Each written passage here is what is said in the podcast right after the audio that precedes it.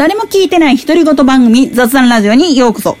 今月は我らラジカンジェネレーションというテーマでお届けしております。ラジカンを取り上げる以上、絶対外せない番組といえば、歌風。なんでやねん。はい、そこ突っ込まない。この略称を聞いて、ああ、あの番組でしょって答えられた人。はい、あなたはラジカンリスナーです。正式名称、歌声は風に乗って。平日だったらだいたい4時ぐらい。で、今土日は5時ぐらいに、夕方の時間帯に30分間流れてるリクエスト番組があるんですけど、これ、調べるとすんごい歴史が古いんですよね。ラジカンは、えー2022年になったら、開局70周年なんですよね。で、この番組は、実は放送開始が1960年って言いますから、今年で60年なんですよ。なんでやねん。それがね、その、さっきも言ったように、リクエスト番組であるがために、もっと言ってしまうと、開局当時から、電力と野球中継を売り物にしていたラジカンだったからこそ、できた番組なんですよ。そして、この番組の一番の奇跡の部分、それは、もう、ドローカル。正確に言ってしまうと、新規バスグループ一社提供で60年ずっとやっているっていう、とんでも番組だったりするんですよね。まあ、脱線ついでにちょっと、そのスポンサーの新規バスグループっていうのについて、チロッと触れておくと、姫路市内に路線とかを持ってて、で、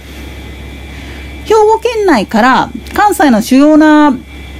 観光地とかに定期観光バスとかを走らせてるバス会社っちゃバス会社なんですよね。で、だから奈良とか京都なんかで、姫路もしくは神戸ナンバーの青と白で黄色星の入ったちょっとド派手なバスがいるな思ったらそれ大体新規バスです。正確には新規観光バスですね。で、文字で書くと、神戸と姫路を略してるから新規になるんですよね、あれ。それを置いといて。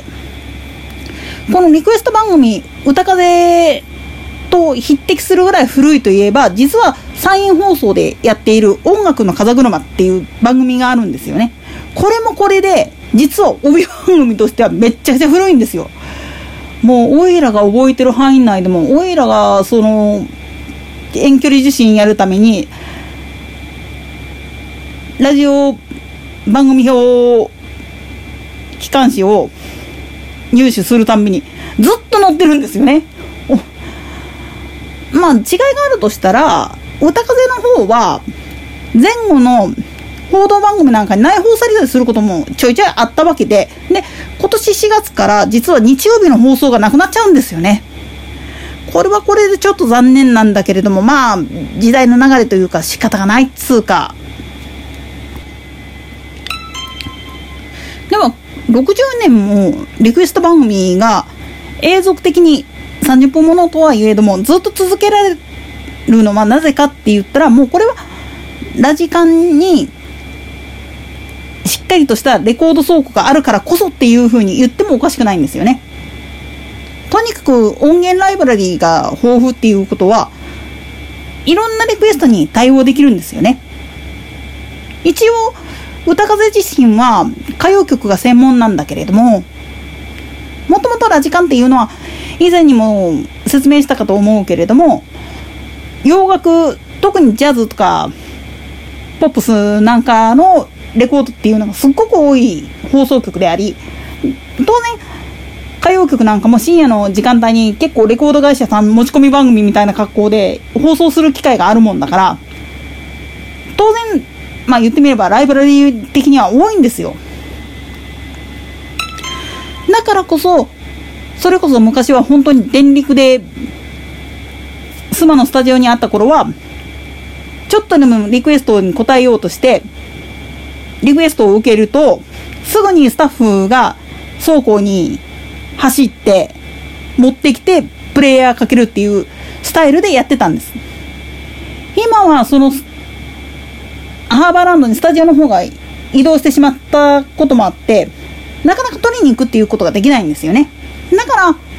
現在のリクエストの方式はメール、もしくはハガキによる事前応募っていう形をとってるんです。これはね、実は青春ラジメニアもそうなんですよ。ぶっちゃけ論で言ってしまうと、生放送でやろうと思っても、リスナーが出してくれるリクエストにリアルタイムって答えようと思っても、用意してるもんと、リクエストがちぐはぐになってしまうとかけられなくなっちゃうんですよね。そのタイムラグっていうのを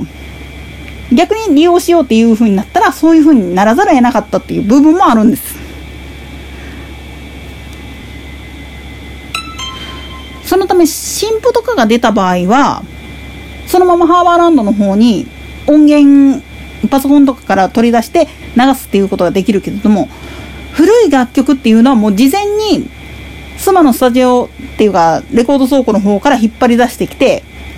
それからデジタル音源化してからハーバーランドに持っていくっていう形を取らないと、間に合わないっていうか、対応しきれなくなっちゃってるんですよね。まあそこら辺も、話をやっていくと、一番わかりやすいのが ABC の、今の、小樽町の社屋に変わるときに、レコード室潰しちゃったんですよね。で、その前に、膨大なレコード室にあった音源を全部デジタル音源に変えて、パソコンに落としといたんだそうです。そしたら、タグ付けとかが、もう、あまりにも膨大すぎて、同じ曲だからっつってやってたら、ごちゃごちゃになって思って、余計な手間が増えてしまったっていう実例があるんですよね。そういったこともあって、ラジカンではレコードで残してるやつは放送する前に事前に持ってくるっていう形をとってるんです。だから結構味のあるノイズの入った音で楽しむっていうこともできるって言っちゃできるんですけどね。まあざっくりとでしたが、歌風に関する解説はここまで。明日はアドランアーカイブの時間ですので、ラジカンジェネレーションのお話はお休みさせていただきます。それでは次回の更新までごきげんよう。